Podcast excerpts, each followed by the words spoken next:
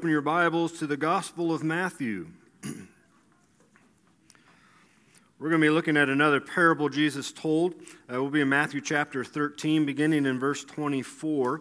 And like the parable we saw of the parable of the sower, which we looked at a couple weeks ago, we also receive an explanation from Jesus concerning this particular parable, in part because the disciples asked him what in the world he was talking about. And I think a lot of us uh, should enjoy the fact that disciples asked Jesus this question because this parable deals with the end times and what is known as the parable of the weeds. Sometimes it's called the parable of the wheat and the weeds. Sometimes it's called the parable of the darnel. Uh, sometimes it's called the parable uh, of. Uh, something else. I forget what the other one was. Um, but like this parable, what we're going to see with the parable of the sower is there's a lot of similarities. We have a sower, we have a seed, we have a result of that seed, we have a warning that comes through this parable, and we have an explanation. But this parable holds a different meaning than the parable of the sower, even though we have a lot of the same elements within it. And Jesus uses, uses parables, or these stories, these illustrations, in order for his audience to get an understanding of the deeper things of God, about God's kingdom, about God's ways, and our role within that kingdom. The parable of the weeds takes shortly place after the parable of the sower. And as a reminder, this parable, as, long, as well as the parable of the sower, was taught along the shores of the Sea of Galilee. And so, what we're going to see Jesus do is he uses the physical illustration that is all around them. The Sea of Galilee was a place where there was a lot of fishing happening, but it was also a heavy agricultural area. And so, there would be a lot of farmlands going on. And so, Jesus is taking his surroundings and he's pointing people to God to give them this understanding in the kingdom of God and to be aware of what is going to happen, in particular with the end times, as this is the focus of this parable.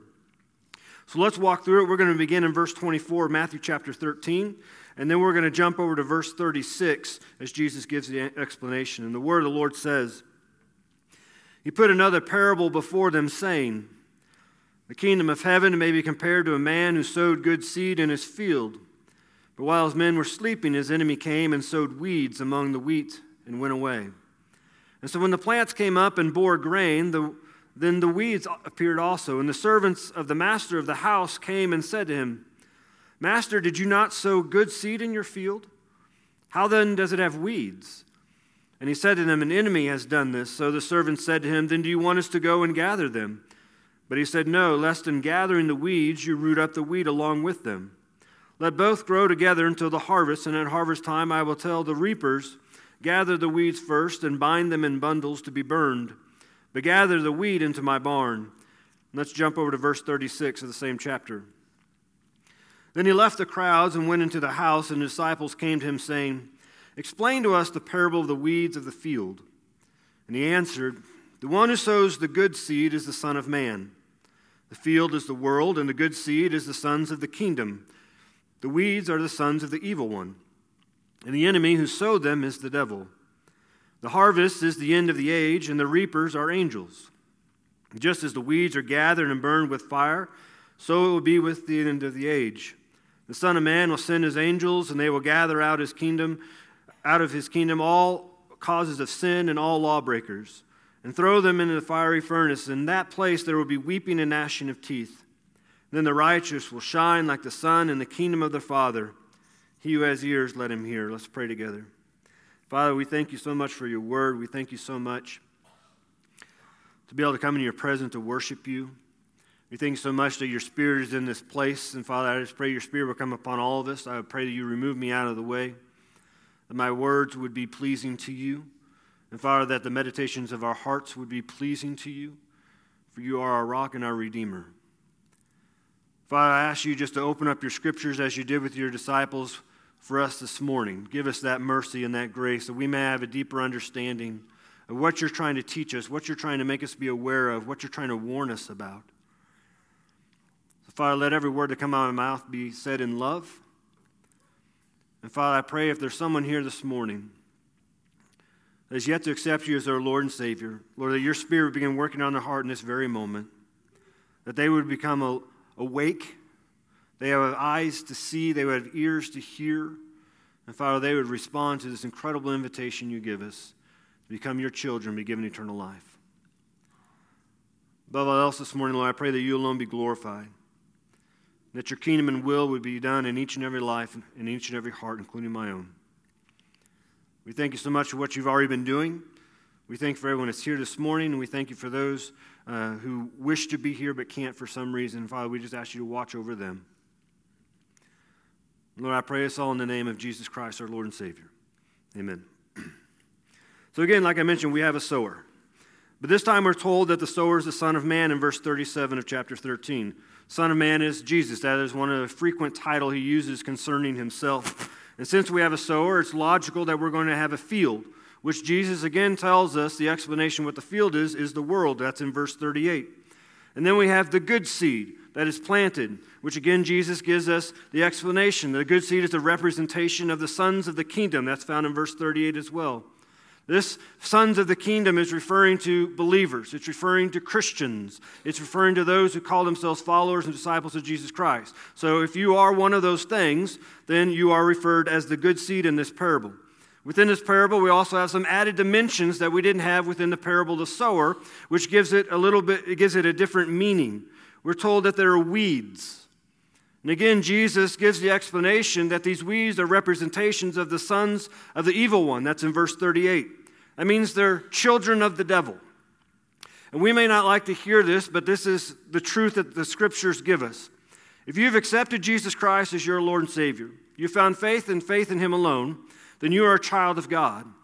But if you're here this morning and you've yet to make that confession of faith, then the Bible defines you as a child of the devil. You're an enemy of God. And so that means you could be in this place and you could be a great person. You could do great things with your life. You can make a huge impact on other people's lives. But if you do not have Jesus Christ, you're a child of the devil. You belong to him. You have no claim on God. You do not belong to him. You're not a good seed, but instead you are what Jesus calls a bad seed. Another added dimension of this parable is that there is a harvest. Jesus tells us in verse 39 that this harvest is a representation of the end of the age. This is what is also referred in Scripture as the day of judgment. It's a day when every individual, good or bad, is going to come before our Lord and Savior Jesus Christ, and He's going to separate us. And Jesus gives us another parable in the Gospel of Matthew, where instead of calling us a good seed or a bad seed, He calls us a sheep or a goat. And one will be welcomed home as a good and faithful servant. The other will be cast from his sight, cast from his presence into eternal darkness and what Jesus defines here as hell. As we can see, there's a lot going on in this parable. We also have individuals called servants, and we have individuals called reapers. And there are two different type of things. Jesus tells us that the reapers are the angels, and the servants are those people, individuals, who would be represented as the good seed as well, who are tending to the good seed or the word of God. And this aspect of the parable takes us back to the parable of the sower, reminding us that we're not only seed bearers, but we are seed carers. We are to care for the word of God. As God's people, we have all been empowered by the Holy Spirit and commissioned by Jesus Christ Himself to take the seed of the gospel into the world, but we're also commissioned and commanded that we must hold to the sanctity of Scripture amongst believers and within the church. Now, there's an issue in our parable that emerges which the servants recognize, or the Christians. These individuals, again, who are caring for the Word of God. And it's come to their attention that in the world, there are bad seeds that are sown amongst the good seeds. And the bad seeds, in some translations, is read as tares, but could also be read as darnel. And we'll drag that out here in a moment, what that means. And seeing the emergence of the evil servants, they're confused. So they go to the master, and the master is Jesus, and they inquire of Jesus of the situation that they have come upon. And the image here is that within the world, and even within the church, there are going to be individuals who are good seeds, and there are going to be individuals who are bad seeds. But we can only recognize what type of seed an individual is when we turn to Jesus and when we turn to the Word of God. And Jesus was the living Word. What Jesus informs his servants in the parable is that this took place while his men were sleeping, that the devil, the enemy, snuck in and he planted the bad seeds alongside the good seeds. Meaning of being asleep in the Word of God means that God's people have become spiritually complacent. If you read through the Old Testament, you'll see this played out with the Israelites or the Jewish people as God continually had to send prophets to them because they become spiritually complacent, spiritually lazy. That is what the Bible defines as being asleep. This sort of mentality can be seen in numerous churches in our country right now. As numerous churches are not wanting to offend anyone. So they're going to stay away from certain passages because of the cancel culture. And I don't, I don't want us to mishear anything I'm saying. Anybody and everybody is welcome at church. It doesn't matter if we disagree with them or we don't understand them. Jesus died for all sinners. And the only way an individual can go from a bad seed to a good seed is that they've impacted Jesus Christ, who is the truth, because the truth is the only thing that is going to set people free. This parable is painting a picture of how the servants, God's people, we are to be mindful as good seed that was sown in us through Jesus Christ about his life, his death, his resurrection, the promise of his Holy Spirit within us, that there are going to be problems. There are going to be bad seeds that are going to emerge among us. But the problem only emerges is because the workers or the Christians, they've dozed off. They've failed to be mindful that the enemy is wanting to get into their midst. And we can see how this played out when God set up creation and it was perfect, Satan snuck in and he brought temptation. And so sin came into the world. First thing we're going to see what this parable shines light on is we always need to be on our guard. We must always be putting on the full armor of God. We must always be aware that the enemy is ready to pounce, especially when we let down our guard. Throughout God's word, he tells us that we must be alert, we must stay awake, we must be ready because when Satan sees a moment of opportunity, he's going to take it.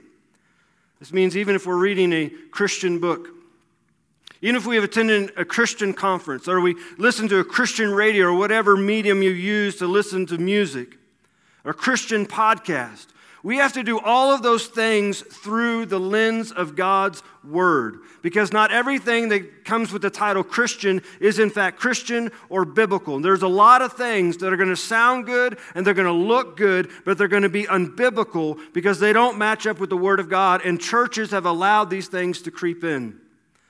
If it sounds good or looks good but doesn't match God's Word, we can tell from this parable it's a bad seed. In the parable, the servants want to go out and they want to pull up the weeds. You know, the crop has been corrupted. In other words, they want to do what we would think the most logical thing to be is to take out what Satan has sown in, but what does Jesus tell them? Don't do it. You'll cause more destruction. Even though we might think it's logical to remove the bad seed, to remove the weeds. I mean, I'm not much of a gardener. Uh, we've got a little box garden in our backyard, and I've got to the point where I only plant one thing, and that's, that's tomatoes, because I just want tomatoes. And so when things start sprouting up from the ground, I can typically figure out if it's a tomato plant or not, but not always. And so now I've got grass amidst the tomatoes. And so they've kind of corrupted the garden. But I, if I started ripping things out and I didn't know what it was, then I could ruin our tomato, our tomato plants. And this is what Jesus is pointing to in this parable. The context of the understanding concerning the weeds, or better yet, the word should be darnel, is that after the farmer in Jesus' day would go out and plant the wheat, he would not know the difference between a wheat and a darnel because they look so much alike. The Jewish farmers would call the darnel a poisonous weed because it, came, it was so closely resembled the plant that they planted. And it wouldn't be until the darnel and the wheat were fully grown that the farmer was able to recognize the difference. The problem is, by the time they're fully grown, the darnel roots would have wrapped itself around the wheat's roots. So if you ripped one, you'd rip both of them out. And this is what Jesus is saying is that if you do this, you're going to destroy the good and the bad seed. And so this has to come about when it's a time of harvest or when it's the end of the age, the day of judgment, which is telling and reminding us that Appearances can be deceiving and deadly. Jesus, just because someone says they speak in the name of Christ, doesn't mean they're actually speaking in the name of Christ. Just because a building calls itself a church does not mean it's actually the body of Christ. Just because someone mentions the Bible or maybe even quotes a word or paraphrases a verse in a sermon doesn't mean they're actually preaching the Word of God.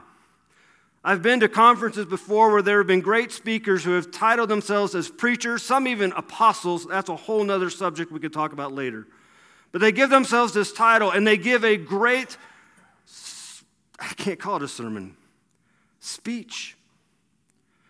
And it makes you laugh, it makes you feel good. And maybe they go to the Word of God and they just bring out one word. But they, they don't do anything in context. They don't do anything in what God is actually saying in that particular verse, but you feel good, you're laughing, you're having a good time. It's a bad seed. If you go to a place where you are expecting the Word of God and you do not hear the Word of God, you better be attentive. Because there are a lot of bad seeds in our country this, today. There's a lot of bad people that present themselves as preachers that do nothing with the Word of God. But after all this, God says to let them remain. And I don't mean to say that God doesn't want us to feel good at times. You know, when we read the Word of God, when we're in God's presence, you know what we get to do? We get to taste and see that the Lord is what? Good. But we also have to keep in mind that God is our Father. And that means we're His children. And so there's times we're going to get into the Word of God. There's times we're going to gather to form the church. And our Father's going to discipline us. And that's not always feeling good. But God promises it's because He loves us and it's for our good. To show how this played out and how I experienced is that appearances can be deceiving and deadly. Several years ago, Jamie and I used to go to this Christian music festival. it's called Cornerstone. Cornerstone Music Festival, and I loved it. Uh, when we would take high school students, when I was in youth ministry, we would take high school students to go to this festival. We wouldn't take middle school students because you're basically camping out all week, and I don't want to mess with middle school students when I'm camping out. So we just take high school students. It'd be something middle school students could look forward to. And so we go and we set up camp and we did the program and we'd be looking through the program and seeing all things and the concerts. I mean, you're talking about hundreds of Christian musicians and there's several different stages going all at once. So you don't have to go to one stage and stand there and wait for the one you want to see. You can just kind of walk around and go to different tents. And so we came across a lot of different Christian musicians while we were there. Like, remember one year we took a group and we got the program and we we're looking through it. And I came across some things where I had to tell our students that there were things they could not go to at a Christian music event.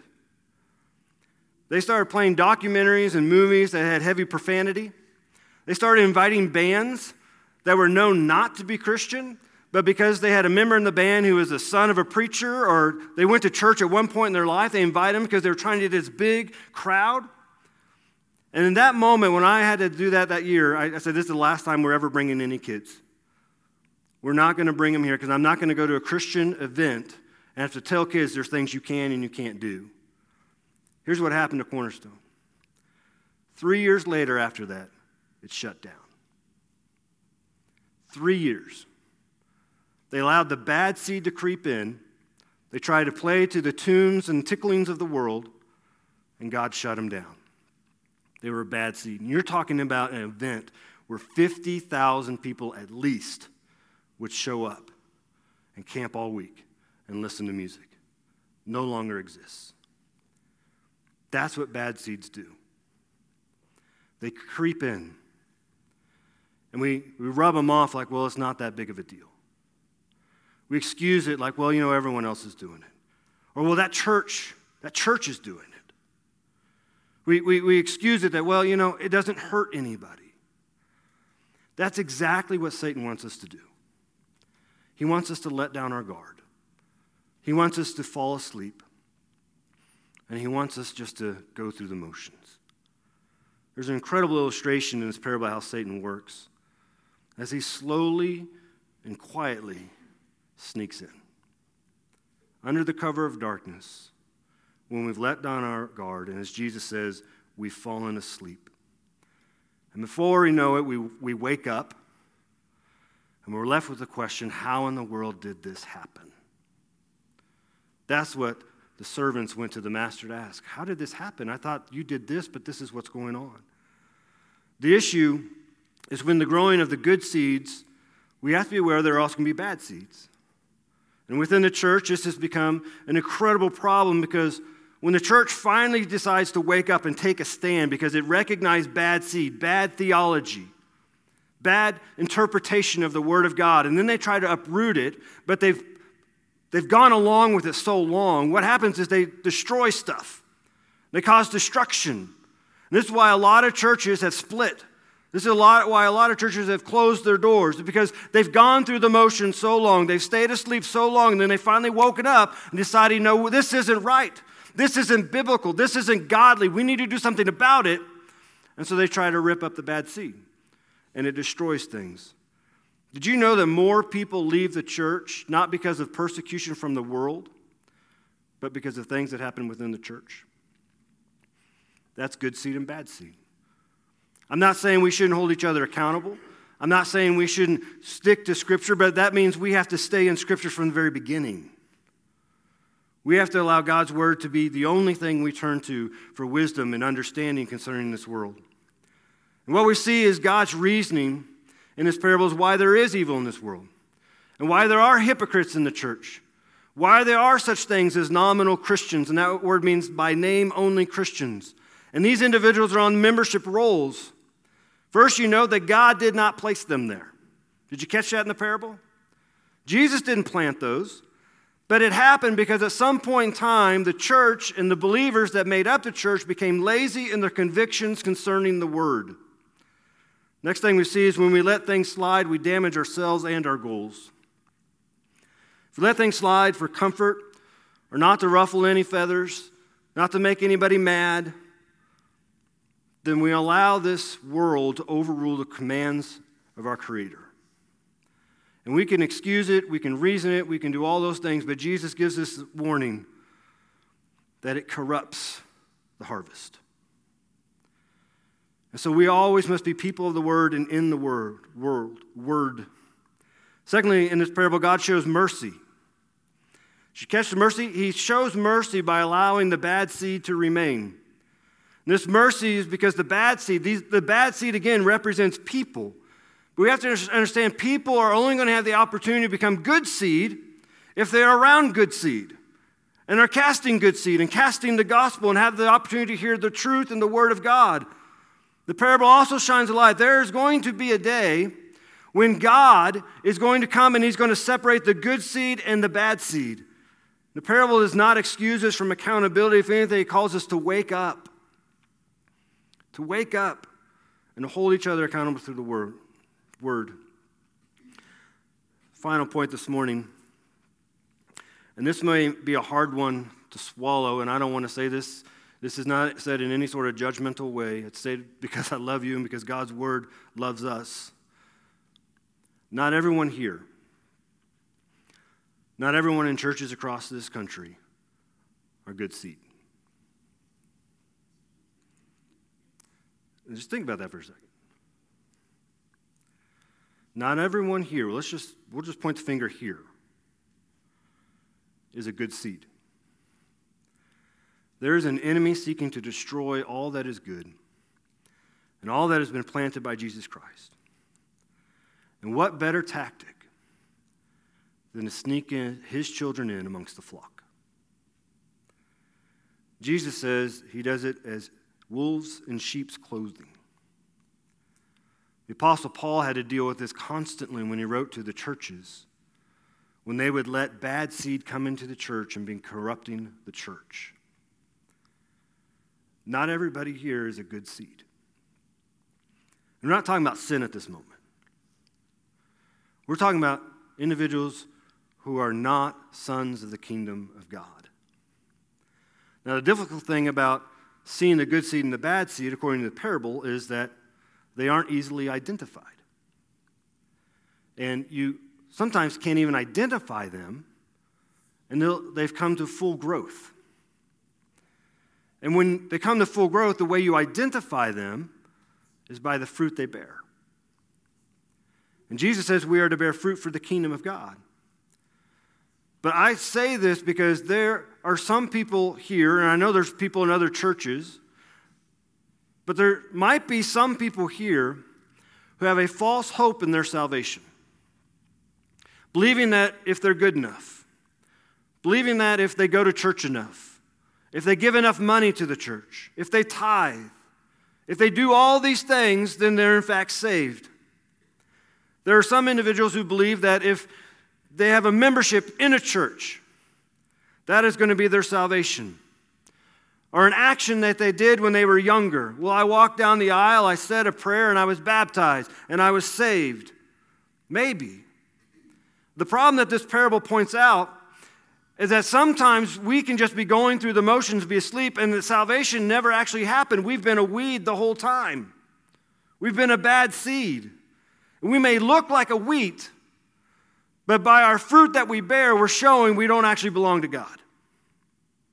And so when the harvest comes, when the end of days come, we're going to find ourselves that we have placed ourselves in a false hope of salvation because it's not fully resting in Jesus Christ alone. Your baptism does not save you. Your church membership does not save you. Your reading the Bible does not save you. Your giving to the church does not save you. You being involved in ministry, even going on a mission field, does not save you. And if that's what you're hoping on, you have a false hope. By Christ alone. That's it. He did it all because we couldn't. And to illustrate this, I want us to look at three of the 12 disciples. The first one is the Apostle John or the disciple John. What do we know about John?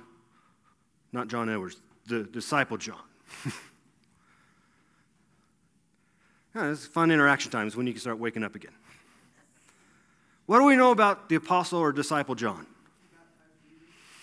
That's John the Baptist, another John, good guy, but we're talking about a different John. He was a fisherman, yeah. He was very close to Jesus. The Bible says that he was the beloved disciple in the Gospel of John. That's the title he's given. He's the beloved disciple. It means he has a deep affection for Jesus, a deep love for Jesus. He was the only disciple we find in the upper room who's resting on the chest of Jesus, which is another sign of affection and a devotion. We might think it's weird today. I wouldn't go to Kendrick's house and rest on his chest, but they did it then. You wouldn't let me anyway, would you? No. Thanks. There's a good John. we know from Scripture John the disciple was the only one of the 12 who was at the cross when Jesus died. Only one of the 12. He was the first disciple, beyond the, the ladies, the first disciple to come to the empty tomb on Resurrection Sunday. We would all want to be a John disciple. he was faithful. Faithful to the end. Even when they sent him to the island of Patmos, he still found hope in Christ and remained faithful to the gospel. We all want to be a John, but John had a brother named James, and they were nicknamed, you may know? Sons of Thunder. Sound like a great wrestling tag team. And it wasn't because they were always the nicest people. Even though he's called the beloved disciple and his gospel always talks about love, it was because they had a little bit of an attitude, had a little bit of a temperament. At one point in time, they're walking by a city, and John tells Jesus, Hey, do you want us to call down fire from heaven to wipe out the city? Destruction and judgment. Well, John wasn't perfect, he was a sinner but he was a good seed. Now let's look at some of our favorite one Peter. What do we know about Peter? He wasn't a pumpkin eater. What do we know?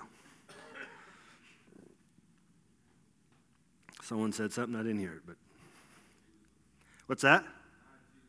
Okay, he denied Jesus. Probably not in his highlight reel, but Okay, he kind of spoke before he fought. He's kind of one of those um, troubled children we kind of come across every now and then. He didn't have a filter, right? There are, times he just did not have a filter. And we've all met people like that in church, in the world, that just don't have a filter. They just say whatever's on their mind, whatever comes out of their mouth. It just, you know, sometimes it's in love and sometimes it's just, you know, rude. But that was Peter. He actually is the only one of the disciples who rebuked Jesus. Remember how Jesus responded to Peter in that moment? Get behind me, Satan.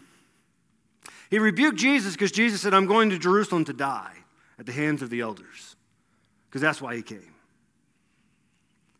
Peter not only lied to Jesus, he lied about Jesus, and he denied him, as we already pointed out. Lied to himself, too. But he repented.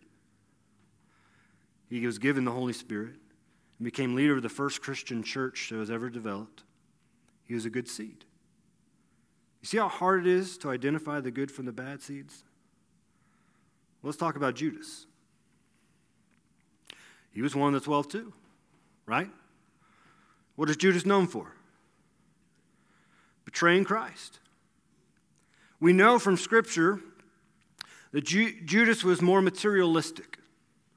He was in charge of the money, but Scripture also lets us know that he would take, he had sticky fingers. He would take some money out for himself at times. Matter of fact, it was money which called, allowed, or enabled Judas, made Judas, however you want to say it, deny or betray Christ for 30 pieces of silver, which, by the way, is the price of a slave. Now, here's the thing I think we sometimes forget about Judas. Judas heard the same teachings as the other two disciples we mentioned. He saw the same miracles. He heard the same parables and got the same explanation of those parables. He traveled with Jesus. He saw the healings, the casting out of demons. He was in the presence of Jesus, but betrayed him in the end, never repented of it, hung himself. He was a bad seed. He's condemned in Scripture. So when it comes to good seed and bad seed, I'm just saying it's very hard to identify, but the fruit will eventually show. And so there may be some bad seeds in here this morning. You've been in the presence of God, you've heard the word of God, you've worshiped God, you've even gave your tithe to God or your offering to God. But your heart's not actually attached to God. You don't belong to Him. But God knows you, and He wants you to know Him in a personal relationship. All three of these men, John, Peter, and Judas, they all made mistakes, correct? We're all going to make mistakes at times. Just because we become a believer doesn't mean we become perfect. We're all going to fall to temptations at times. But John and Peter remained faithful to the end whereas Judas fell away. So it brings us to a closing question we have to ask ourselves and allow the Holy Spirit to investigate our hearts. Who are we? Are we wheat or are we weeds?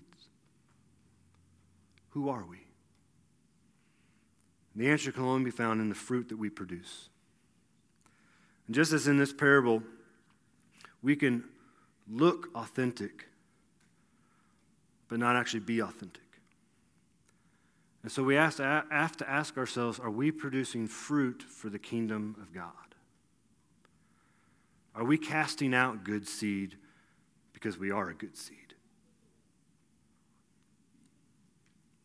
I believe God wants to awaken us all just to look at our lives and see what's coming out of it, what's coming out of our hearts. Final question this morning may be maybe not even a question. Maybe you're here and you're realizing, you know what, I'm, I'm, I'm, I think I'm a bad seed. I think right now I'm a child of Satan. I'm a child of the devil. But I don't want to be that seed anymore. I want to be a good seed. And so I want to present to you the gospel.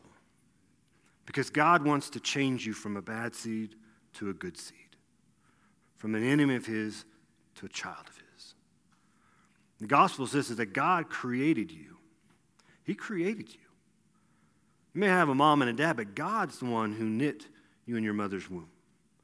And He created you for a relationship with Him. And it is your sin that is separating you from that relationship. And as I already mentioned in the sermon, it is not about doing enough good things in order to obtain that relationship, earn that relationship, or even prove we deserve that relationship. God sent his only Son, Jesus Christ, to come to this earth to live a perfect life that we couldn't, to die on the cross for our sins, and rise again to show that he has authority to forgive us our sins and give us eternal life. And it is only found in Christ alone. And God is extending his gift of salvation and forgiveness to you this morning. And if you would accept this gift by admitting that you're a sinner, you believe God loves you that much and sending Jesus Christ, his only Son, to die for you and rise again, and then confessing it with your mouth that Jesus is my Lord and he is my Savior, the Bible says you will be saved. And you'll become a good seed. And you'll be given eternal life. And unlike in this parable, you won't be cast into the fire where there's weeping and gnashing of teeth. If you're here this morning, and you know you need to make that confession of faith, that's what it is. It's a confession of faith. We're going to have this time of invitation. Nick's going to lead us in a song. And I'm going to ask you to come down. You can come and just sit in the front row if you want to. And I'll sit by you and you can tell me, Pastor Mike, I need to be saved. We'll pray together. We'll celebrate together. And I promise you, there's not a believer in this room who won't be celebrating with you. But maybe you're here and you know that you've not been casting out good seed because maybe you've fallen asleep. And God's telling you to wake up. Let's pray. Father, thank you for this day. Thank you for loving us and taking care of us. Lord, thank you for giving us good words that lift us up and build us up. But Lord, also given us words that rebuke us at times and correct us and train us for righteousness. Thank you that you discipline us because you love us. Lord, I thank you for the good spirit that's in this church. I thank you for just the way we love one another in this place. Lord, let us continue to be a church that is diligent and alert and awake and holding to you and to your word. To not go to the right or to the left, but Lord, to stay on the straight and narrow path. Because, Lord, we want to glorify you and you alone. Forgive us if we failed you in any way in this place, Lord. And, and Father, if you if you've been speaking to someone this morning about becoming your child, Father, I pray your spirit will give them the courage that when we stand up here in a moment, they just can't stay where they are and they come down. Let this be the day of their salvation.